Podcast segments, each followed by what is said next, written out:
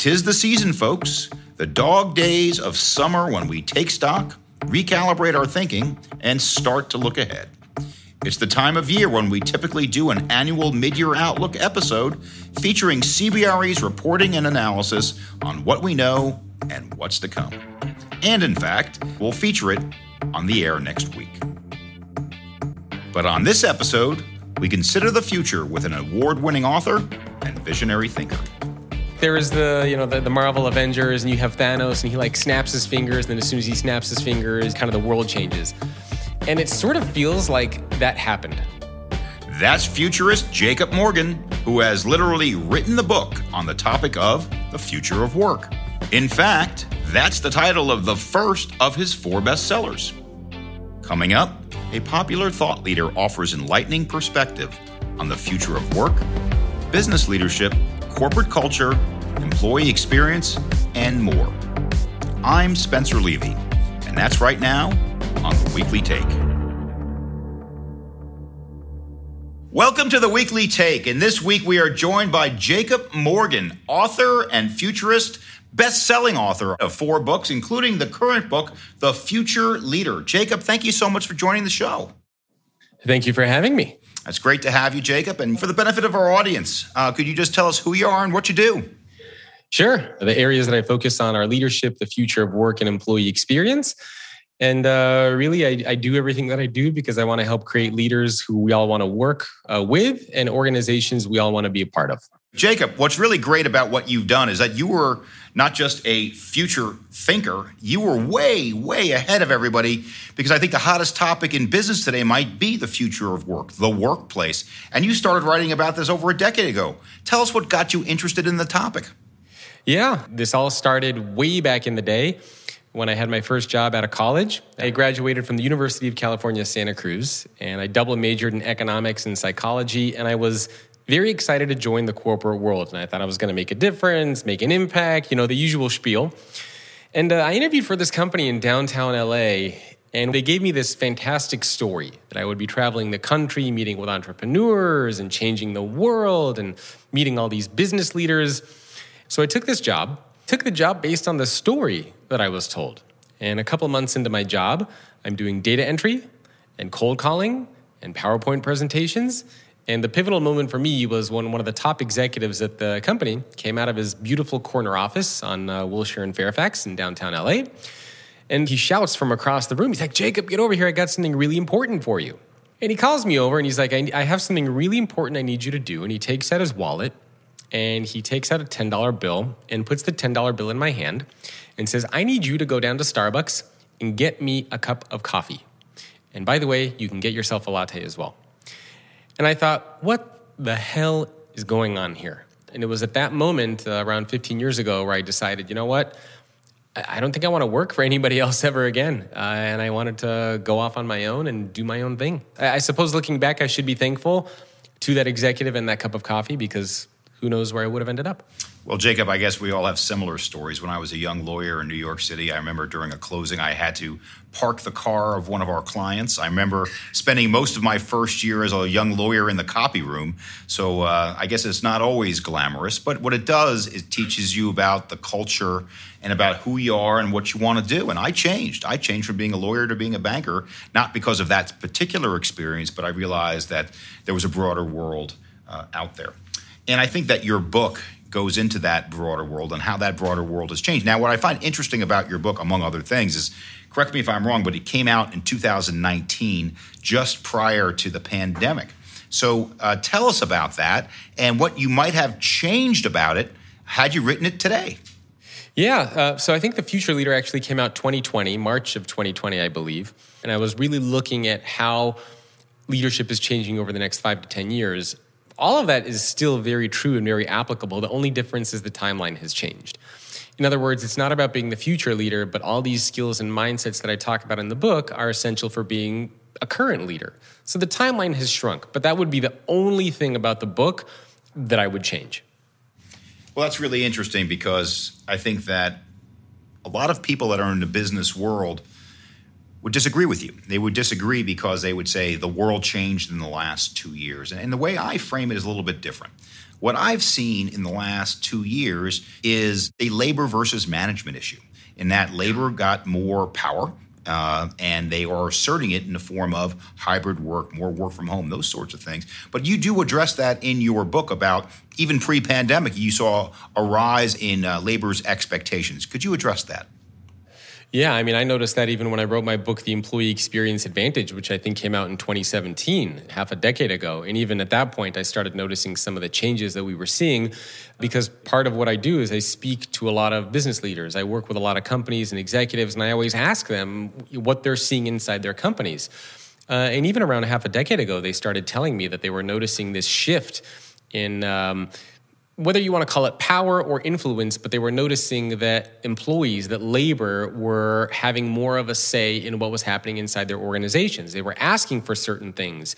Uh, during the interview process, these executives would be telling me that the employees are now asking them about stuff. You know, traditionally, it's the company that says, Where'd you go to school? Tell me about your experience. Uh, tell me a time when you had to deal with failure. It was very much everything about the organization asking the employee. And all these executives would start telling me that, hey, you know what? The employees are now asking us questions. They want to know what kind of culture we have. They want to know about our leadership style, if we have coaching and mentoring, if they're going to have purpose and meaning and impact. So I think it's been a trend that we've been seeing for probably around seven years, but really, really amplified over the past two years. And I mean, I, I just hear insane stories from my friends, from executives who are, are, are trying to attract and retain talent. And it's, I mean, it's a completely uh, different landscape. I'm looking at chapter six, and you talk about purpose. The weekly take we had as guests on this show uh, the head of real estate for Allbirds. We also had the uh, head of real estate for Sprouts, and that's all they talked about was about that how their brands are associated with purpose and meaning. How important is that in the modern workplace? It's huge. I mean, I think this has always been important. Uh, I mean, just as humans, we care about purpose and meaning. But um, it, it's really becoming more in the forefront inside of organizations because it's where the connection comes from. It's where I think a lot of the, the humanity, the humanness comes from. And I honestly think if you were to have this conversation 10, 15 years ago and talk about purpose and meaning, people would be like, what the hell are you talking about? Like, go do your job. You're being paid to do X, Y, Z. But today, across the board, we've just been seeing a lot of changes, whether you look at um, discussions around climate, social injustice, whether you look at wars, whether you look at pandemics. There's just been this big shift, I think, in the world. And a lot of people are realizing that there's more to life than work. And I know it sounds kind of like a weird thing to say, but it's almost like um, you, you ever watch those Marvel movies? Uh, I do, and we can talk about that too. I, I prefer the okay, DC so, ones because I'm a Batman guy, but keep going so you know like there is the you know the, the marvel avengers and you have thanos and he like snaps his fingers and then as soon as he snaps his fingers kind of the world changes. And it sort of feels like that happened. It, it almost feels like somebody snapped their fingers and collectively everyone in the world woke up one day and they're like hey wait a minute. Uh, I, don't, I don't just care about my paycheck anymore like, I want to contribute to society. I want to know how I'm making a difference. We're just looking at things differently. And of course, it wasn't overnight, but that's just kind of how it feels because this conversation around purpose and meaning is everywhere. Uh, conversations around sustainability and, and improving communities is everywhere. Um, so it's huge. The big question always becomes whose responsibility is it? Who's responsible for your purpose and meaning? Is it you? Is it the company? Is it both? And I think it's a shared responsibility. Um, I think on behalf of the organization, organizations need to do a better job of telling stories, letting employees know how the work that they're doing is making an impact. They need to do a better job of communicating uh, the mission and vision of the organization, aligning that to the values that the employees have. So there's a lot of work that they can do there.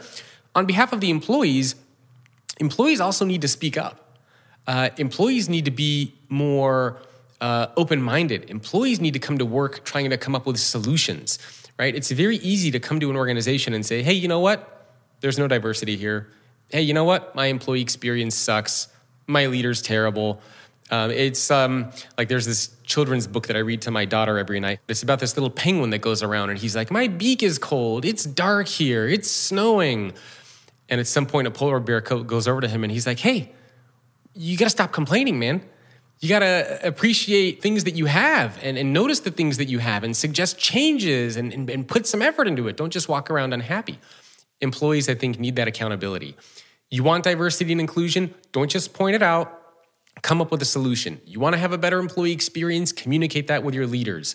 Participate in employee resource groups. Uh, participate in the company surveys. Let your voice be heard. If you want that purpose and meaning, you're not going to get it just by being silent. Uh, so I think there's a lot of accountability and responsibility on both parties to make that happen. Well, the children's book I read to my kids is uh, If You Give a Mouse a Cookie. And I'm not sure the exact relationship of that book to uh, management theory, but uh, I'm going to come up book. with one by the end of the show today. I can assure you. Well, I already got the analogy for you there. And it's uh, kind of like when you focus on giving your employees things.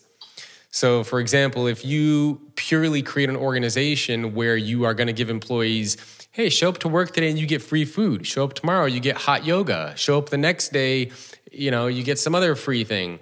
And if you keep giving and creating an organization that's purely based on these perks and benefits, not by changing the core workplace practices to your company, that's what's going to happen.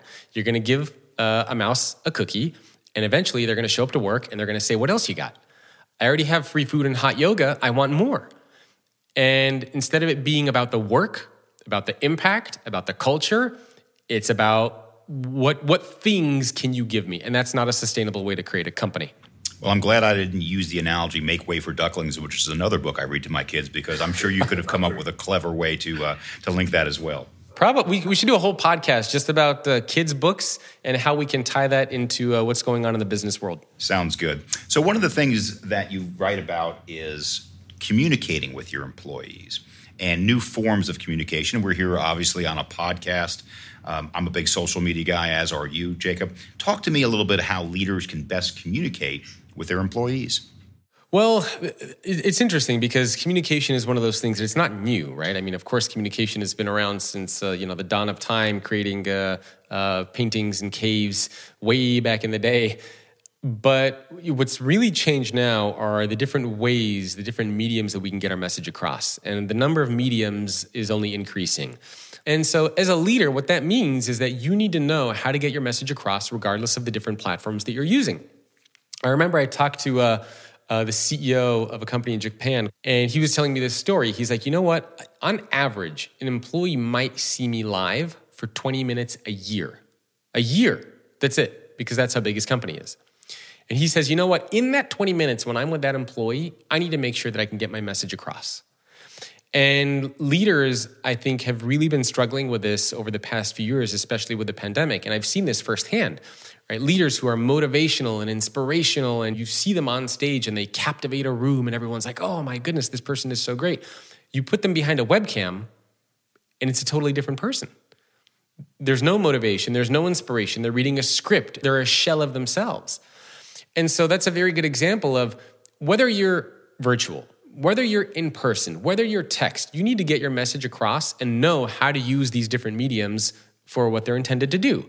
So, classic example, right?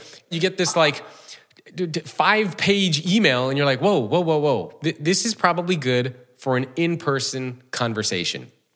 Or sometimes I hear stories of employees who, you know, their, their leaders send them a text and they want like these big project updates and status updates and now all of a sudden you're responding and you're writing like a one page essay with your thumbs on your phone, right? So you need to know what channel is good for what. If you're going to fire somebody, don't text them like a sad face emoji and be like, hey, see you later, right? So you got to know what channel, what platform you got to use, and how to get your message across, regardless on, on what that channel is. I teach public speaking. In fact, I have a class right after this. And what I tell our students is that when you're on Zoom, you're going to communicate a lot differently than when you're on stage.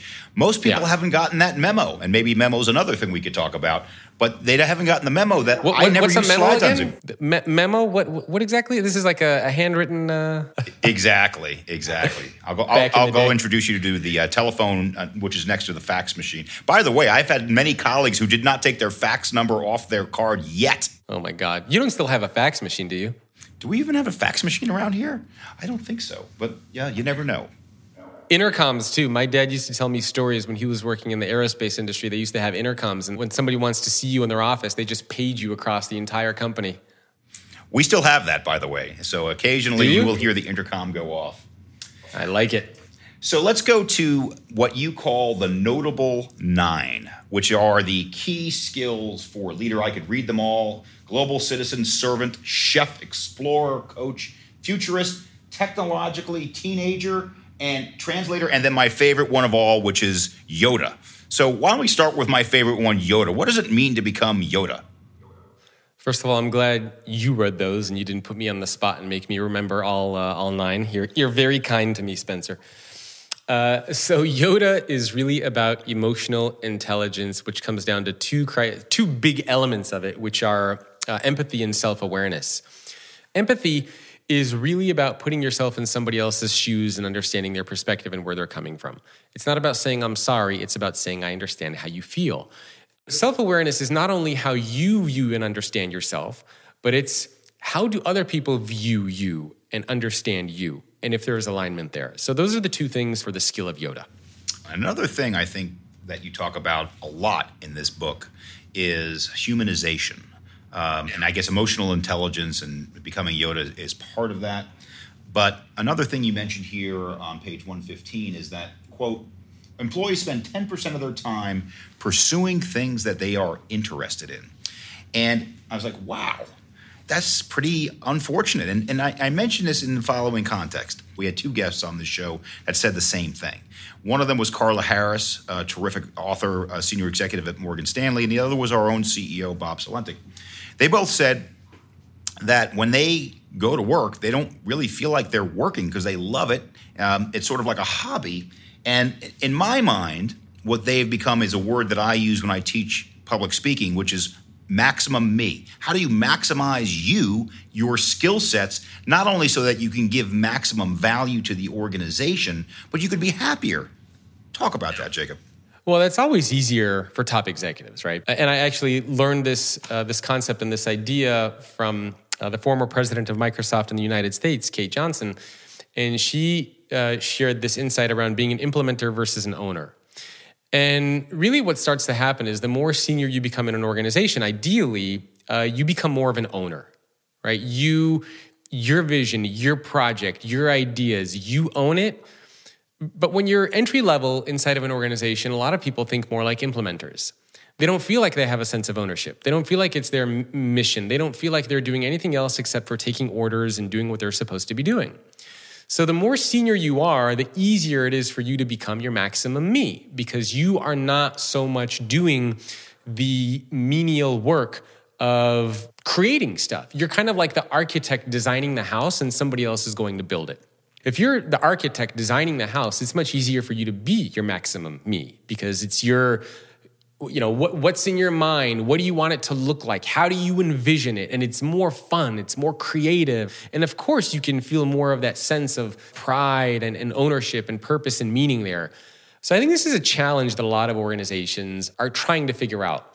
How do we get everybody to feel that way uh, and I think one of the big ways that you can do this is we need to create more autonomy and more accountability, right? I mean, I have a virtual team of 12 people that I work with. They help me create a lot of content, whether it's graphic design, whether it's podcast editing, video snippets, and stuff like that. And when I first started to run my business, I would be the bottleneck for everything. I want to approve every video. I want to see every graphic. I want to control how it gets done, the colors that are used, where the cuts are, the caption, like everything, everything, everything. And what I started to realize is the employees that I worked with were like, man, this kind of sucks working for you, man, because we like have no say, no voice, no creativity, and it created bottlenecks. So at a certain point, what I started doing is uh, saying, look, I trust you, right? You know where we want to go. You know what we want to build. You decide how we're going to build it. You decide how to edit the video. You decide the colors that we that you want to use, how you want this to be laid out. And if there's a problem, then we'll talk about it after. And all of a sudden, I noticed better content being created, more content being created, uh, more creative ideas, uh, more unique things that I didn't even think about being able to get done. So I think one of the things that leaders need to do, and this is a hard thing to do, I get it, because you got to release a little bit of control, is to help create that vision, that destination of here's where we're going, right? Here's where I want us to end up. I don't know how we're going to get there, but together we're going to figure it out, and I want you to help me figure it out. You tell me what we need. You tell me how we're going to get there. And I think if organizations can do a better job of giving more of that autonomy, more of that accountability, more of that freedom, more of that flexibility, we, we will see more of that start to happen. Well, sticking with the Star Wars analogy, reminded me of the line by Obi Wan Kenobi telling Luke to let go. And I think that's yeah. that's a hard thing for leaders to do is to let go not only of the uh, command and control of many of their employees, but letting go of what they believe are their individual expectations as a leader. And there's a terrific line here in your book that sometimes people that are leaders are two people. They're the person at home and then they're the person that's in the office. And then your book suggests you're better off being one person. And the way I would express that is quote unquote keeping it real. Um, what's your point of view? Well, this is a big focus area at the moment for my new book that's going to come out next year. Um, so, to give a little bit of context, I don't think I've actually shared this with anybody yet. Um, so, it's going to be looking at vulnerability specifically from a leadership context. Uh, I've interviewed to date over 100 CEOs from the Fortune 500 list, 100 CEOs from there. Uh, and CEOs in other parts of the world as well. And I asked them all these questions around vulnerability and so on and so forth. And authenticity comes up quite a bit. And uh, one of the big things that all of these executives keep pointing out to uh, or keep uh, um, highlighting is this idea of being a single version of you. And it's funny because they all acknowledge that this isn't something that they were comfortable with doing earlier in their career. But this is also something that they all acknowledge is something they have to do now. Um, so, yeah, being a single version of you is crucial. Uh, it's hard, it requires being vulnerable it might not always go according to plan. Um, not everybody is going to respond in the way that you want them to respond, but you have to do it um, for precisely that reason, because this is what creates trust. This is what creates psychological safety. We're human beings. We know um, when you're faking it and when you're not, when you're authentic and when you're not. And we want to work for leaders who are human beings. And that's not going to be possible if you're not a single version of you. And so I, I, think this is one of the, I mean, heck, I'm writing a whole book around it, right? This is one of the reasons or one of the biggest things uh, that I think is going to be influencing and impacting leadership over at least the next decade and beyond is that piece of being vulnerable. And as far as what that means, what that looks like, how to do it, I'm going to be exploring all that sort of fun stuff and, and getting some really cool stories from executives. But um, I mean, this to me is the number one priority for uh, leaders around the world. Jacob, let me turn some of your ideas into my business. And I'm in the real estate business, and I'm walking around my office here today, and my producer sitting to my right said, Boy, there's a lot of exterior offices here. There's a bulb. It looks like a traditional office. But when we go to some of our newer build offices, they're wide open. There's I actually like sitting in the open area, in the lunch area, and just see people as they walk by. So if you were to, and again, I know it's not your business real estate, but if you were to take your ideas of being a great leader – and put it into real estate design. Do you have any thoughts there? Yeah, so it's one of the things that I talked about in the Employee Experience Advantage. Uh, and I gave an acronym for that, which was COOL for Cool Office Spaces. Um, and each one of those letters stands for something. But one of them was uh, uh, L, uh, leveraging multiple workspace options. So, one of the things that I think is most impactful when we think about workspace design is giving people options.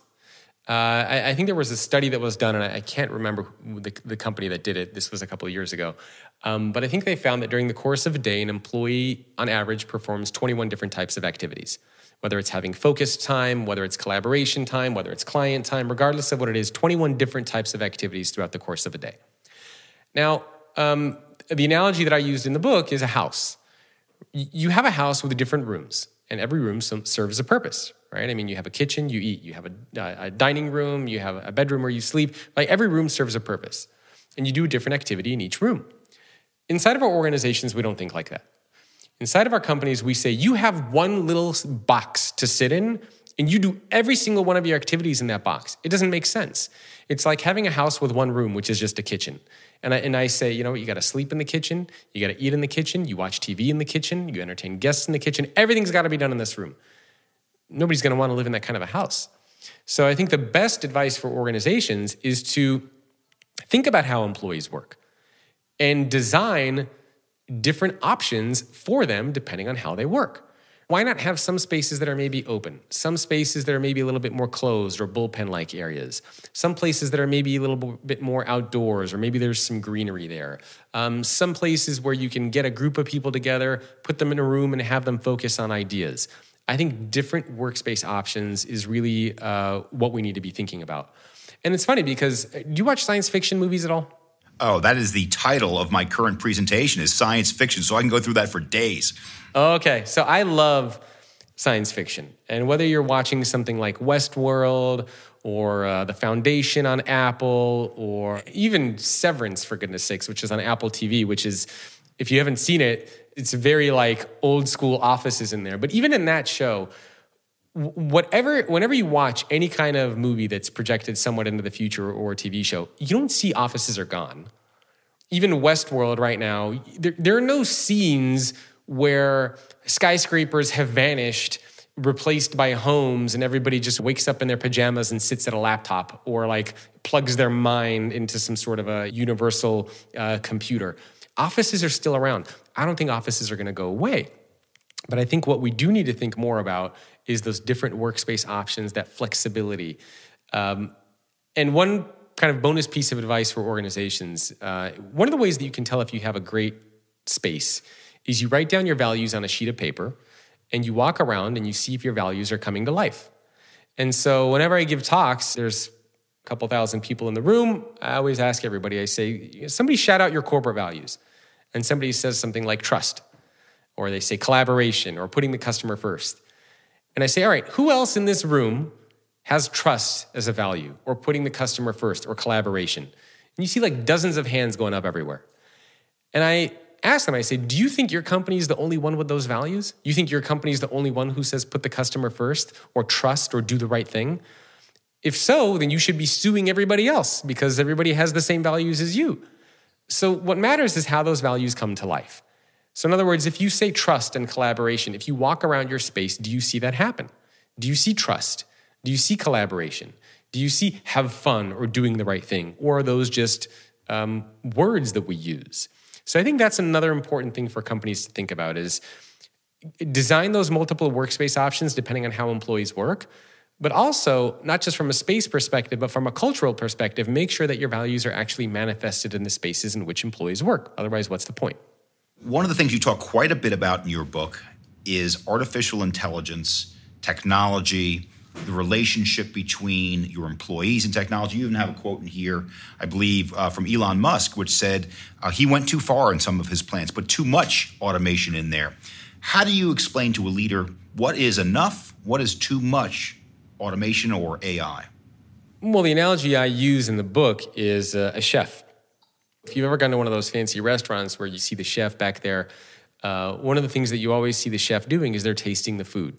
For leaders, there are two ingredients that they really need to balance when it comes to this uh, humanity and technology, right? Just two ingredients. We could do it.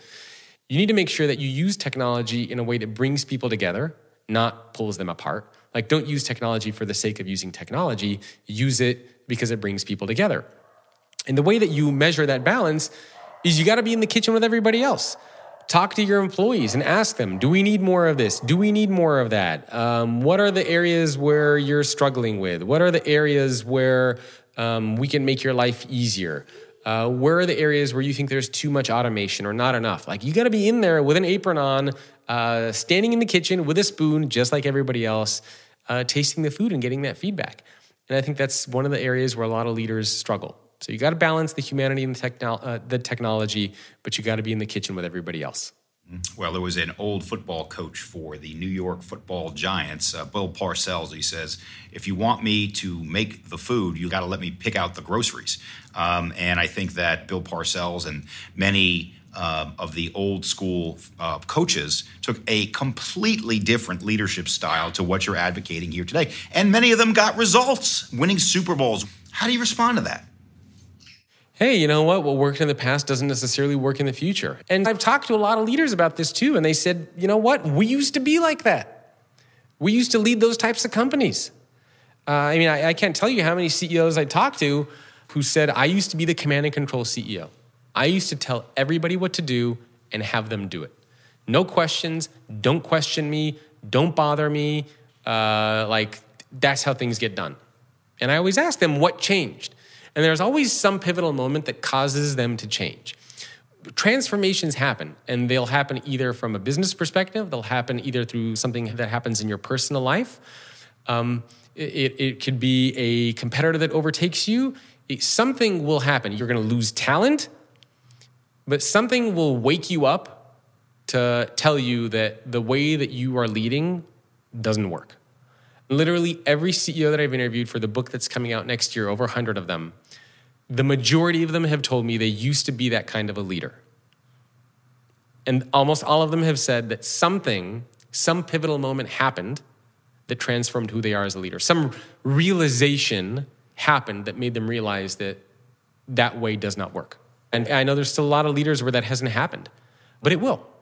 So, Jacob, we are uh, just about out of time here, uh, and I loved your book, and I kept flipping pages. I could have spoken to you for two hours. Any final thoughts on leadership and the future?